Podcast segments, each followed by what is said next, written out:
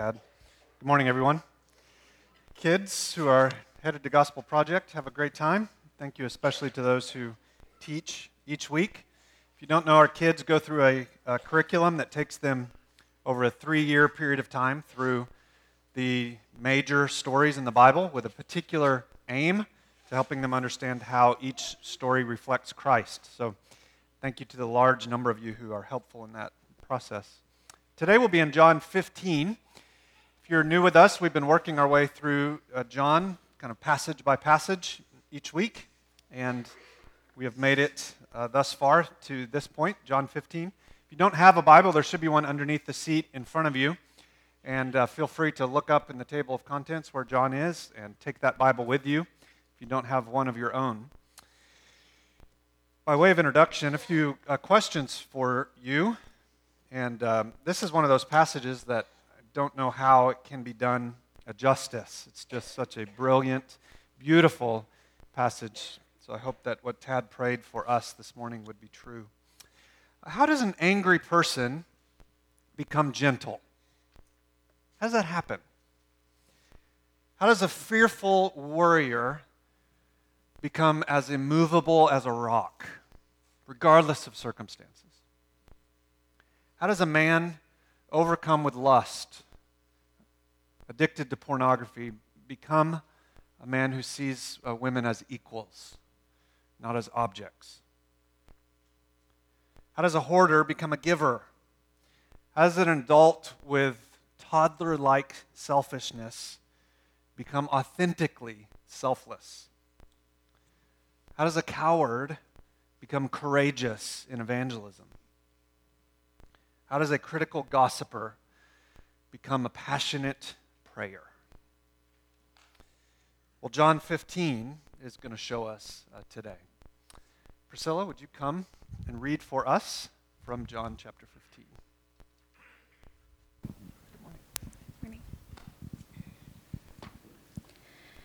I am the true vine, and my Father is the vine dresser. Every branch in me that does not bear fruit, he takes away and every branch that does bear fruit he prunes, that it may bear more fruit. Already you are clean because of the word that I have spoken to you. Abide in me, and I in you. As the branch cannot bear fruit by itself unless it abides in the vine, neither can you unless you abide in me. I am the vine, you are the branches. Whoever abides in me and I in him, he it is that bears much fruit, for apart from me you can do nothing. If anyone does not abide in me, he is thrown away like a branch and withers and the branches are gathered, thrown into the fire, and burned. If you abide in me, and my words abide in you, ask whatever you wish, and it will be done for you. But this my Father is glorified, that you bear much fruit, and so prove to me to be my disciples. As the Father has loved me, so have I loved you. Abide in my love. If you keep my commandments, you will abide in my love, just as I have kept my Father's commandments and abide in his love. These things I have spoken to you, that my joy may be in you, and that your joy may be full. This is my commandment that you love one another as I have loved you. Greater love has no one than this, that someone lay down his life for his friends. You are my friends if you do what I command you. No longer do I call you servants, for the servant does not know what his master is doing, but I called you friends. For all that I have heard from my Father I have made known to you. You did not choose me, but I chose you, and appointed you that you should go and bear fruit, and that your fruit should abide so that whatever you ask the Father in my name, he may give it to you. These things I command you, so that you will love one another. Thank you, Priscilla. Friends, if you want to genuinely change, of all the things you need to have happen, one of them is we need a complete a revolution in the way that we think. Uh, you and I are hardwired and enculturated to believe in our own self sufficiency, to believe we can change ourselves. The uh, autonomous self would be the mascot of our day if there was one. Uh, this message is literally everywhere we turn. You are what you make yourself, and you can make yourself whatever you want to be.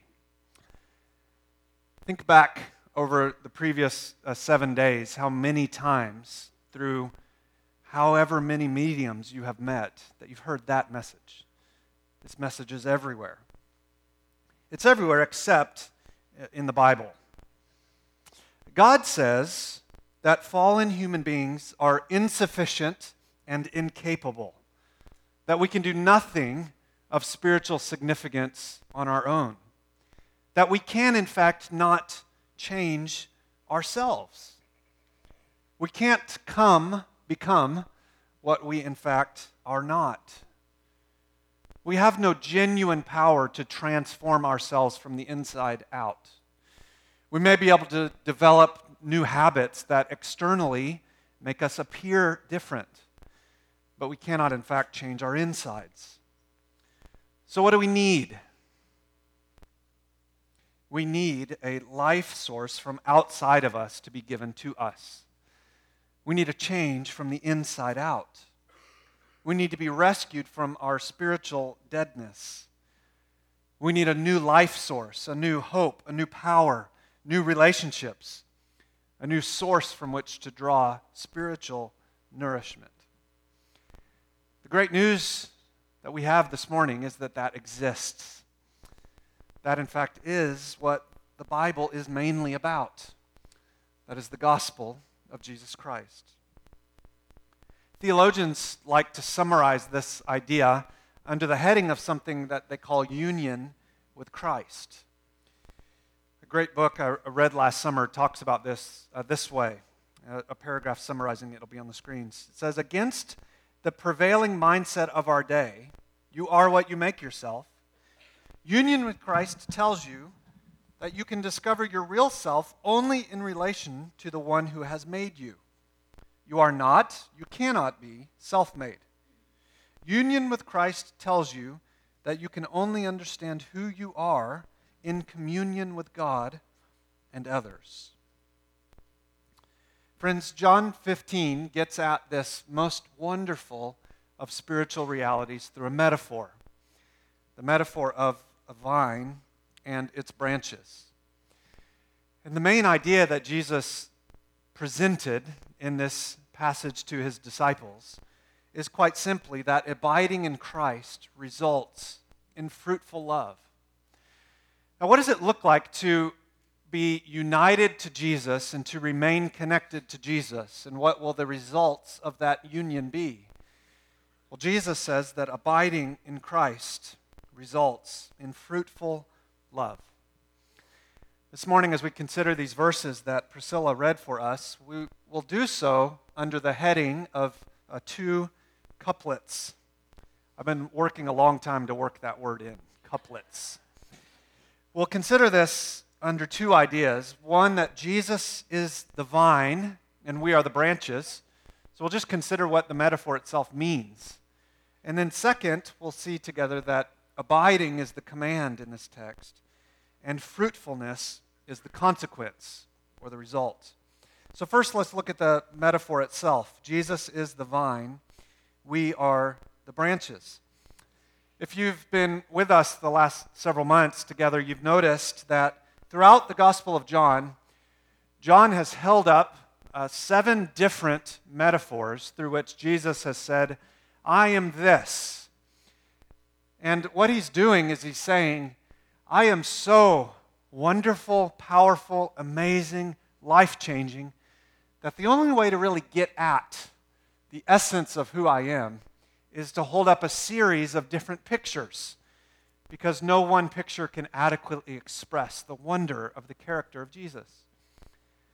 He has said that I am the bread of life, I am the light of the world, I'm the door of the sheep, I'm the good shepherd, I'm the resurrection and the life.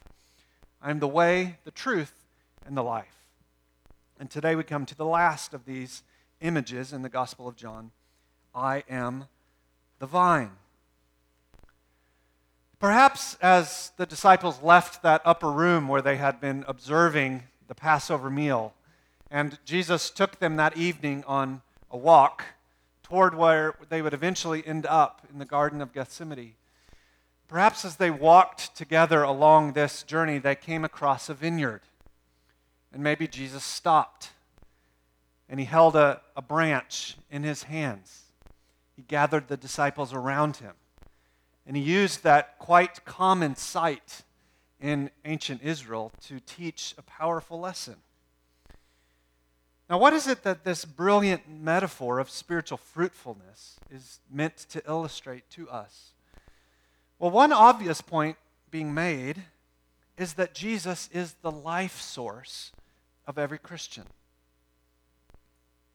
Jesus is the connection point upon which everything good flows.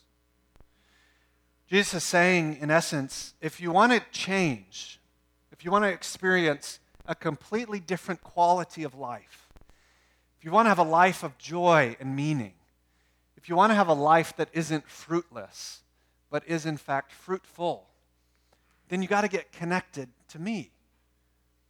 Jesus doesn't list a long, drawn out list of commands in which he says, do this and do this and do this and do this and do this. And once you've done all those things, then perhaps you can squeak into a relationship with me.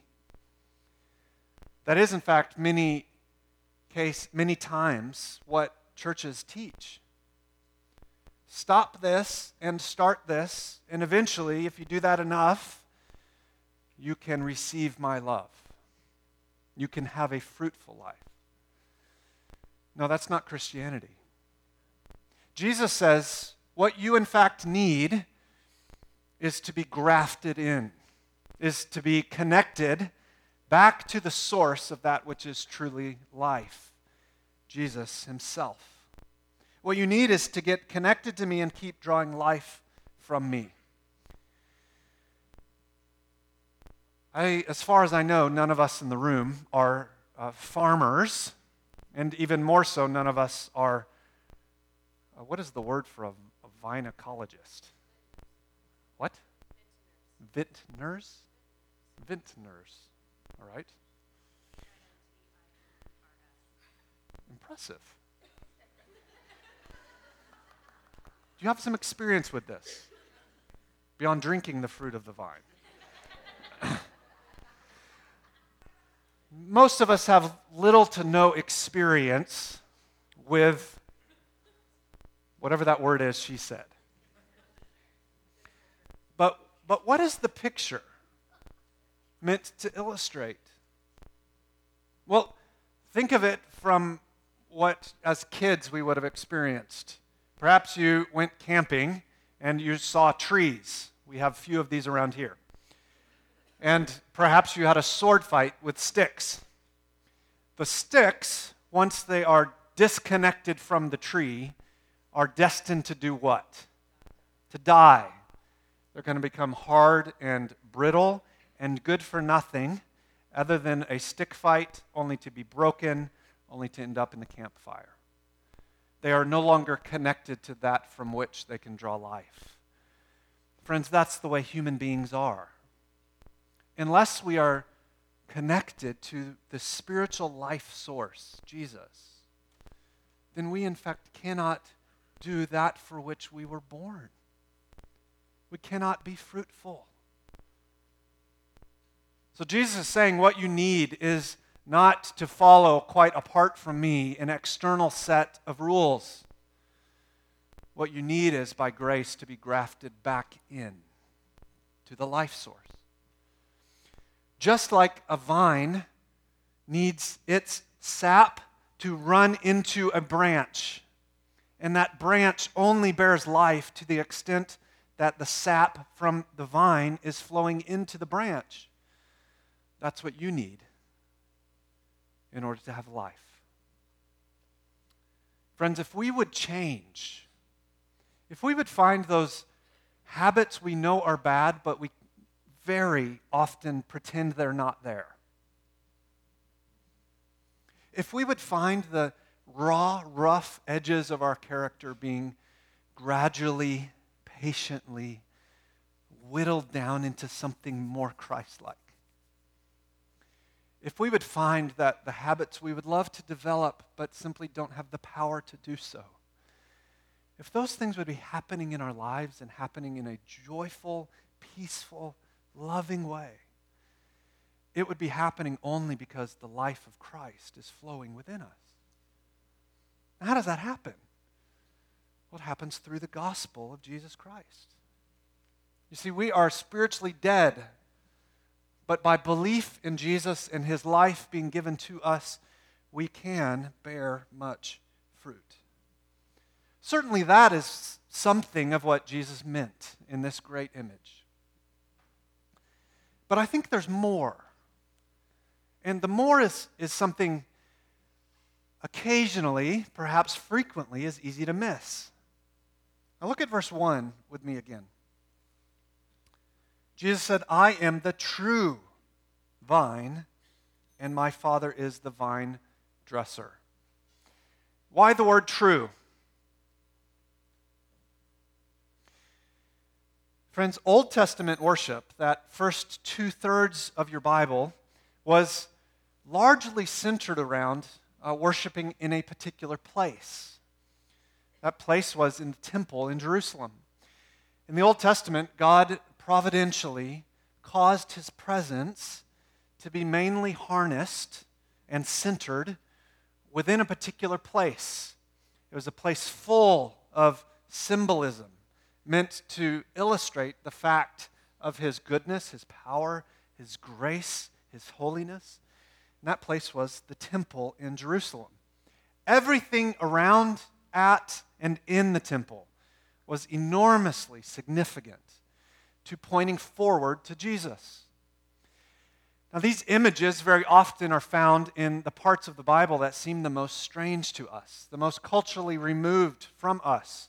So, books like uh, Leviticus, in which it seems that whoever wrote that had been drinking too much fruit of the vine. And yet, these images are all meant to point us forward to understand what, in fact, we would be offered in the life of Jesus. And so powerful and common were these metaphors, these images, that over time the Jews, in fact, kept adding to them.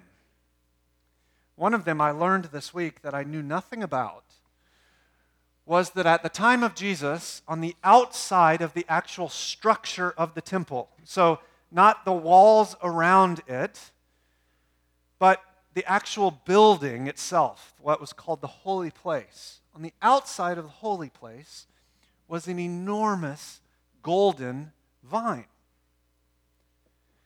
Josephus, the great ancient Jewish historian, so not a Christian, wrote around the time of Jesus a whole lot of things. One of them was information about the temple. And he said this about the outside of the temple. I didn't write it on the screen because I want you to try to imagine it instead of reading it. He said, The gate that was at the end of the first part of the house meaning the entrance into the temple. As we've already observed, over all of this, the gate was covered with gold. It also had above it golden vines, from which there were clusters of grapes that hung as tall as a man's. So imagine this building, this enormous, huge building something of a skyscraper as we would think of it today. And hanging from this building were vines so large that there were golden grapes as tall as a man. Now, why? Why the vine and why the grapes? Before we get to that, think of the geography of the area. Jesus would have been with his disciples up at a higher elevation. And they were headed down through what's called the Kidron Valley into the Garden of Gethsemane. And this is a very compact geographical area.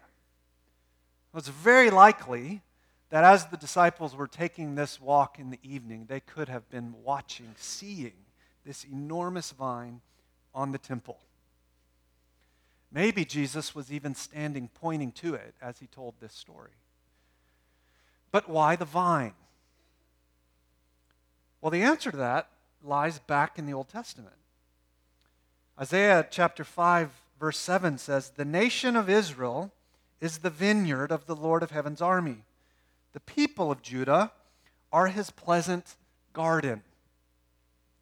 Now, I know none of you got up this morning coming hoping for a lesson in ancient Israel's plants. But the significance here for us today is incredibly powerful. Every American knows what we mean when we talk about the stars and stripes. What's that referring to? The flag. It, it's a symbol of our nation in and of itself. Much like the stars and stripes remind us of our history, of our nation, for those of us that are Americans, the vine would have done that for Israel.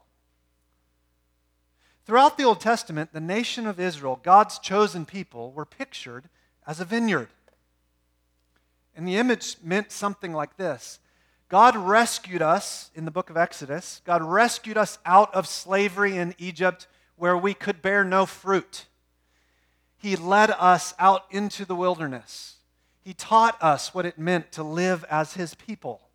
And then He brought us into a perfect land, the land of Israel, which symbolized being in God's blessings, where we could grow and flourish as the people of God. But on a whole, the nation of Israel did not, in fact, bear the fruit that God had for them. Despite his good grace and his love and his mercy and his tenacious power being dedicated to them, they did not remain faithful to him. And so, interestingly, almost every time the image of the vineyard of God is used in the Old Testament, it's used to show Israel's lack of fruitfulness. So, texts like the one we just read, if we pull out further and look at the verses around it, Isaiah 5 Now I will sing for the one I love a song about his vineyard. My beloved had a vineyard on a rich and fruitful hill. Who's the beloved? It's God. God talks about his people in a romantic way. Now, that's weird for us because uh, we have gone so sexually crazy that we can't think of romance apart from sex. But there is, in fact, more, particularly husbands, you should hear this. There's more to romance than sex. Jesus uses, the Father, God, the Spirit, uses romance to talk about how he feels about his people. Now I will sing for the one I love a song about his vineyard. My beloved had a vineyard on a rich and fertile hill. He plowed the land, cleared its stones, planted it with the best vines. In the middle, of, he built a watchtower and carved a winepress into the nearby rocks. Then he waited for a harvest of sweet grapes. But the grapes that grew were bitter. Now, you people of Jerusalem and Judah, you judge between me and my vineyard. What more could I have done for my vineyard that I have not already done? When I expected sweet grapes, why did my vineyard give me bitter grapes? Now let me tell you what I will do to my vineyard. I will tear down its hedges and let it be destroyed. I will break down its walls and let the animals trample it. I will make it a wild place where the vines will not be pruned and the ground is not hoed a place overgrown with briars and thorns. I will command the clouds to drop no rain. The nation of Israel is the vineyard of the Lords of heaven army. The people of Judah are a pleasant garden. He expected a crop of justice, but instead he found oppression. He expected it to find righteousness, but instead he heard cries of violence. Friends, God graciously took care of the people of Israel. And in response to his goodness to them, instead of being a people of justice, a people of righteousness, a people of uprightness, they in fact acted like everybody else. Think about how that must have made God feel.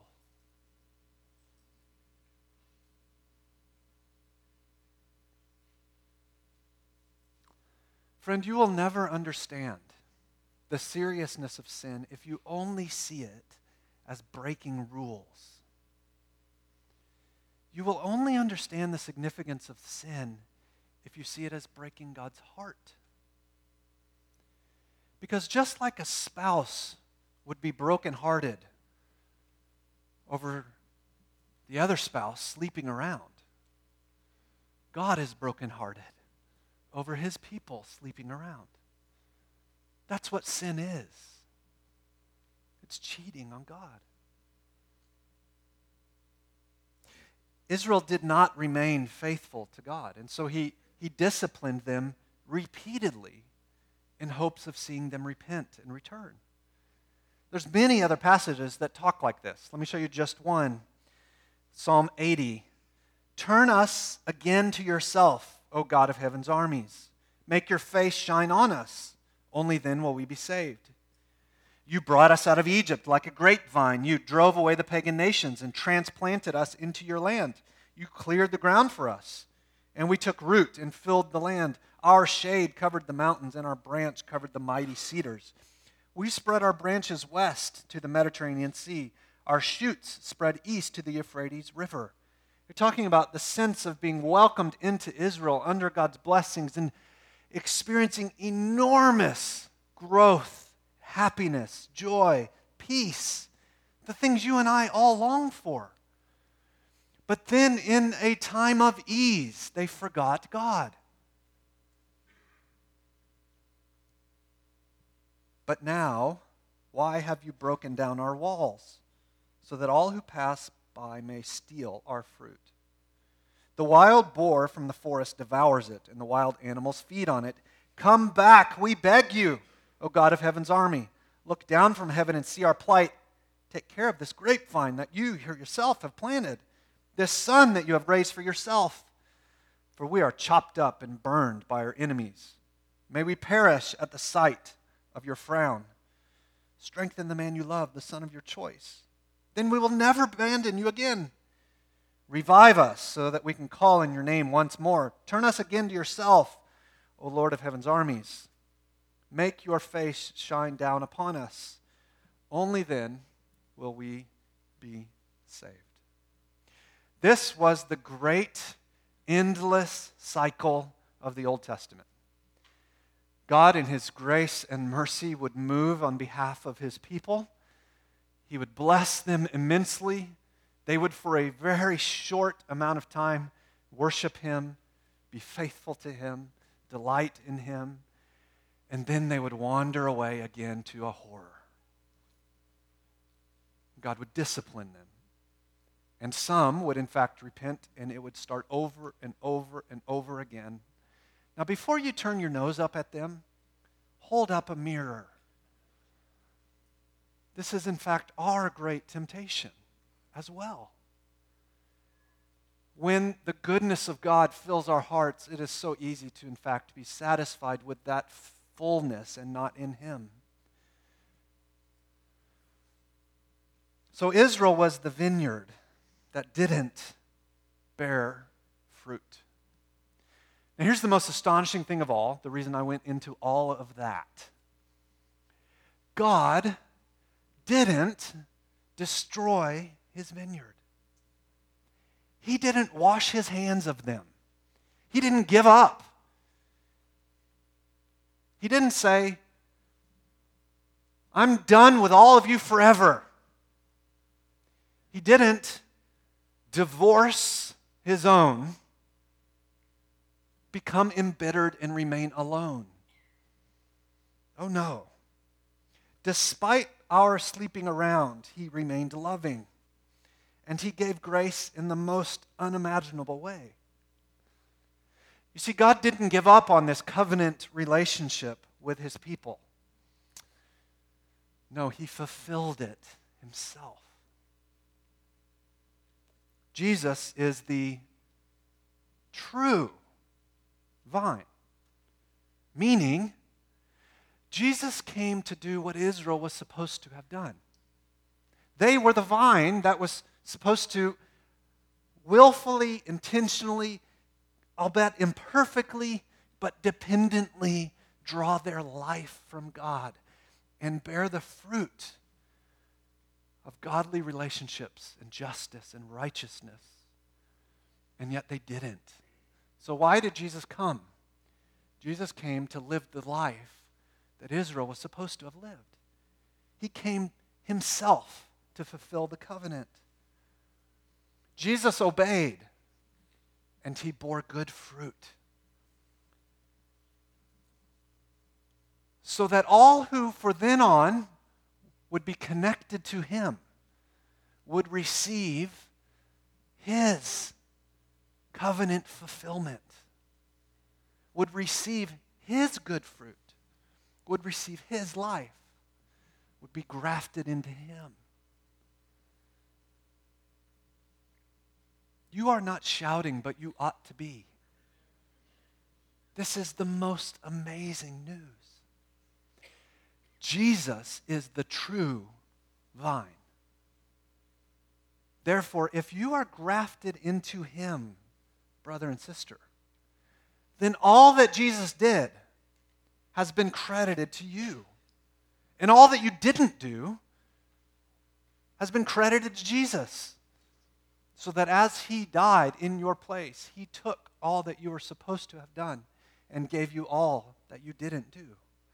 This is the gospel of Jesus Christ.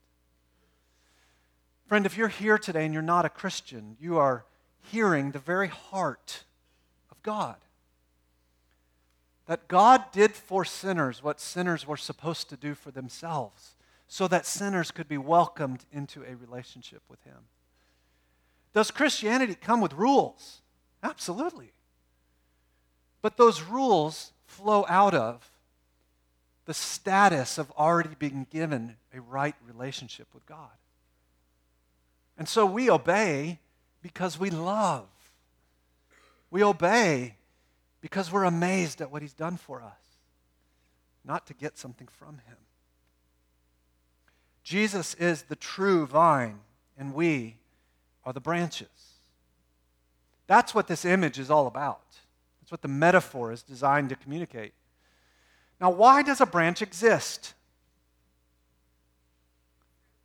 For one reason and one reason only the branch exists to bear fruit. Christian, you are not around to spend your life doing whatever it is you want to do. You exist to bear fruit for God. That is the reason you are saved.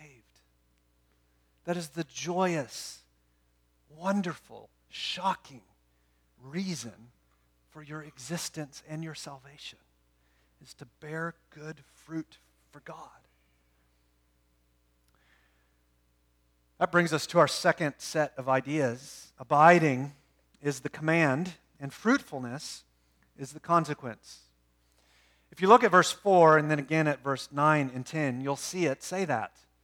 That we are, in fact, to abide. Abide isn't a word we use ever, but is, in fact, a very critical word to understanding the nature of your relationship with God. To abide simply means to remain, it means to dwell, it means to linger long. Jesus says, Remain in me. Friends, you must nurture your relationship with God if you are to remain in Him and bear much fruit. That might seem to be obvious on the surface, but it is in fact difficult to do in daily life, isn't it? It is easy to have the experience of becoming a Christian, of the light of the gospel shining in our hearts, it making sense that we are alienated from Him by our sin, God's grace flooding us, His love overwhelming us. We turn from sin and turn to Him. We're given a whole new life.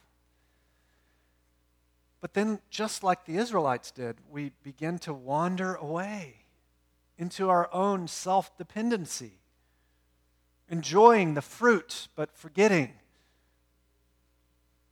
the vine. That's so easy. And so Jesus says, You've got to remain in me. What does that mean? It means we've got to live with a self conscious, intentional, daily dependency upon God. The most miserable people I know are Christians trying to live independent of Jesus. It cannot be done. And so, God, because He loves you, will allow you to feel the brunt of trying to live without Him so that you will be drawn back into a loving relationship and dependency upon Him. We are not called to live lives, Christians, of self help and self improvement. You are not a fixer upper. God bulldozed you and started over. And so you've got to rely on Him every single day. But the question, of course, is how? How do we actually practically do that? There are many, many ways, but this text, if we slow down, actually gives us five ways to abide. Let me just walk them through walk through them with you briefly. Number 1, this text teaches us to trust God as we consciously live in his love and in his word. We need to daily remind ourselves of the love of God. A love that's grander and greater and more intimate and more powerful than any other love we will ever experience. Better than the love between husband and wife. Better than the love between mother and child. Because it's a perfect love. Is the love of God for his people. So when you wake up tomorrow morning before your feet hit the floor, tell yourself, I am loved by God even with my stinky breath and my bedhead. I am loved by God. Even with my carnal, awful thoughts about my desire to be unproductive and simply remain in my bed. Today, I want instead to remain in the love of God and do whatever it is He will bring my way to bless people today. Start the day remaining in the love of God. Now, what's going to help you do that?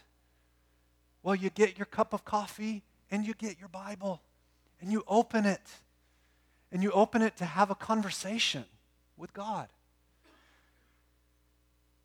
to linger in His Word and hear from Him. So we remain in the Word of God in order to remain in the love of God. A second thing this text tells us to do is to pray.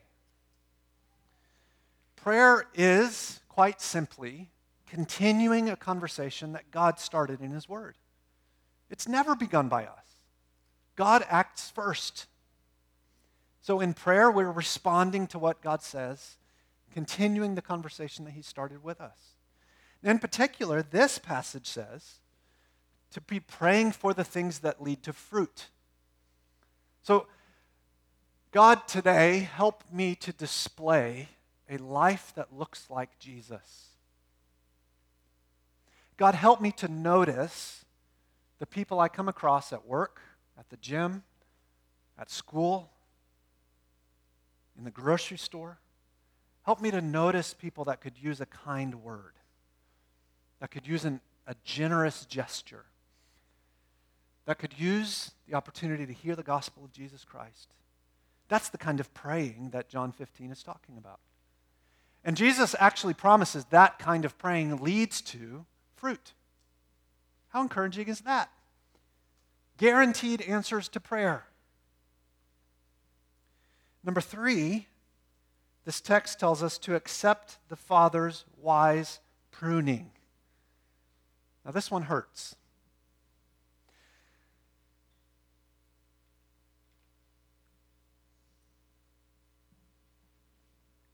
What does the vine dresser do to his vineyard?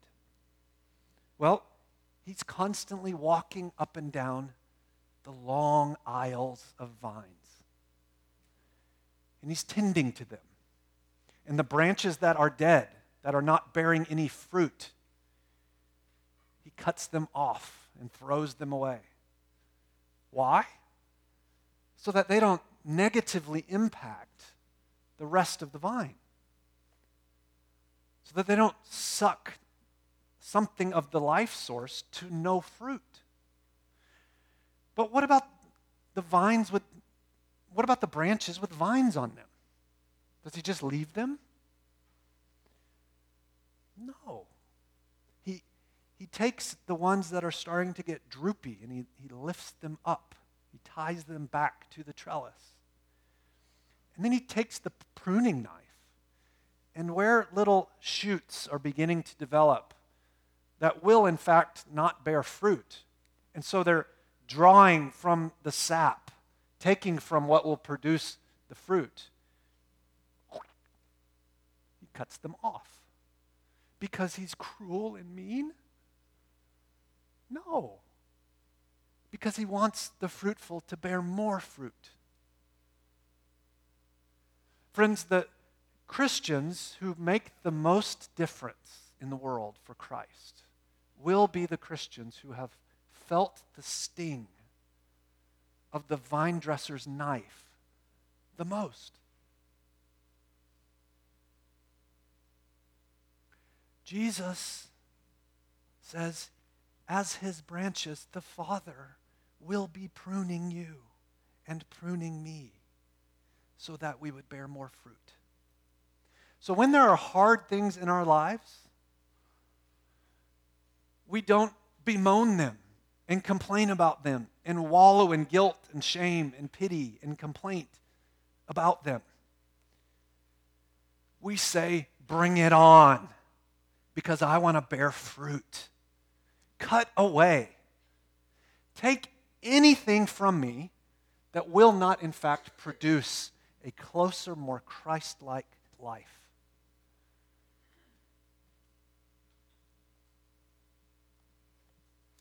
Number four, we bear, we abide by obeying God's commands.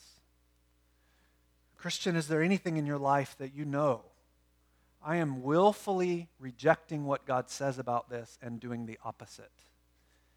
If so, the way to remain in God is to stop it and to ask other brothers and sisters for help to walk side by side with you. Because it's hard to stop stuff, isn't it?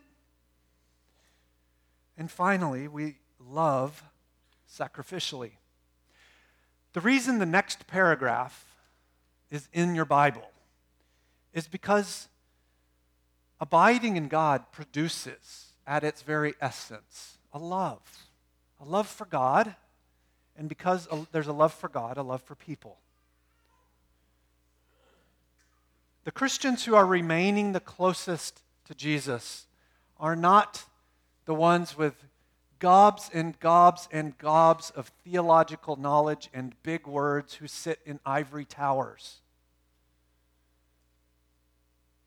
They are, in fact, normal, common, everyday people who display the supernatural love of God in how they treat each other. Now, what will come from obe- obeying the command to abide? In other words, what's the consequence? Not in a negative sense, but in a positive sense. What does the command bring about? If you remain, what are you promised? What's the fruit? Well, brothers and sisters, we were born and then even more reborn to be productive. We live in an odd time when you compare our lives to the way most people have thought about life in the history of humanity. We are overrun with leisure. We think the goal in life is to make as much money as you can so you can quit working as soon as you can, so you can fart around for the rest of your life. And all of life seems to be consumed with I want to do nothing. I want to play golf, sit at the beach, watch Netflix, whatever it is your thing is. Now, is there anything wrong with a hobby? Of course not. But we've lost hobby and become hobbits.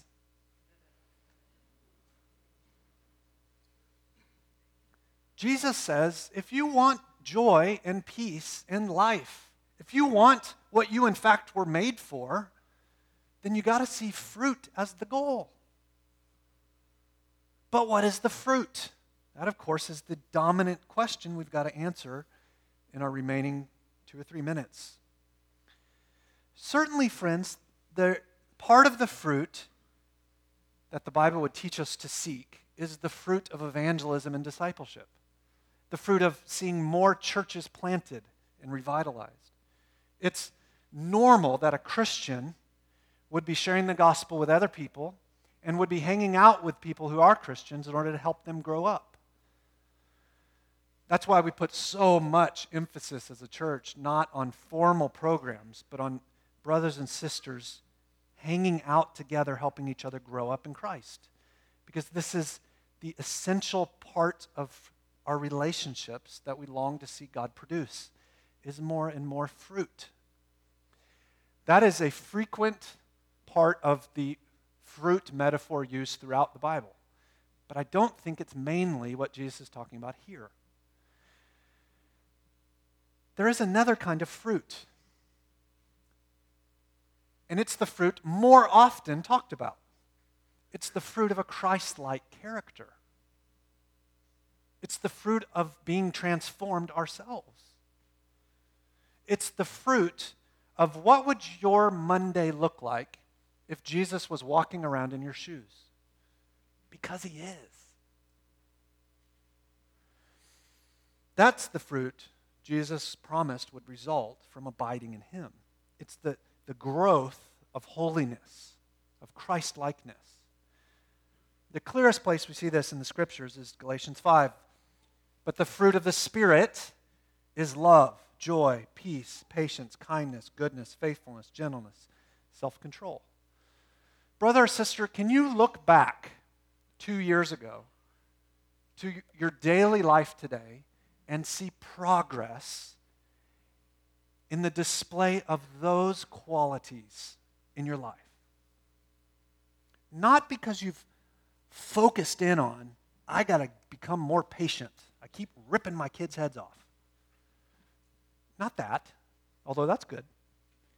But I got to abide, remain, love Jesus more because he's such a wonderful Savior for me. And that produces patience. That's what the fruit is in John 15. Jesus promises that vine abiding produces fruit bearing. So, in closing, let's circle back to where we started. How does an angry person become gentle? Quit nudging your neighbor. How does a fearful warrior become as immovable as a rock? How does a man overcome with lust? Learn to think of women as equals, not as objects. How does a hoarder become a giver? How does an adult with toddler like selfishness become authentically selfish, selfless? How does a coward become courageous and bold in evangelism? How does a critical gossiper become a life giving, passionate prayer? Well, in a word, abiding. Friend, if you abide in Jesus, there is nothing about you that the power of the Spirit cannot change. What a tremendous message of grace.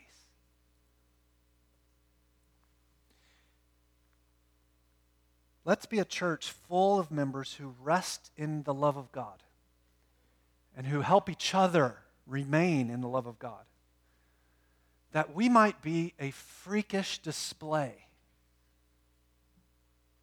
of a supernatural God to a city so desperately in need of the gospel of Jesus Christ. Will you pray with me?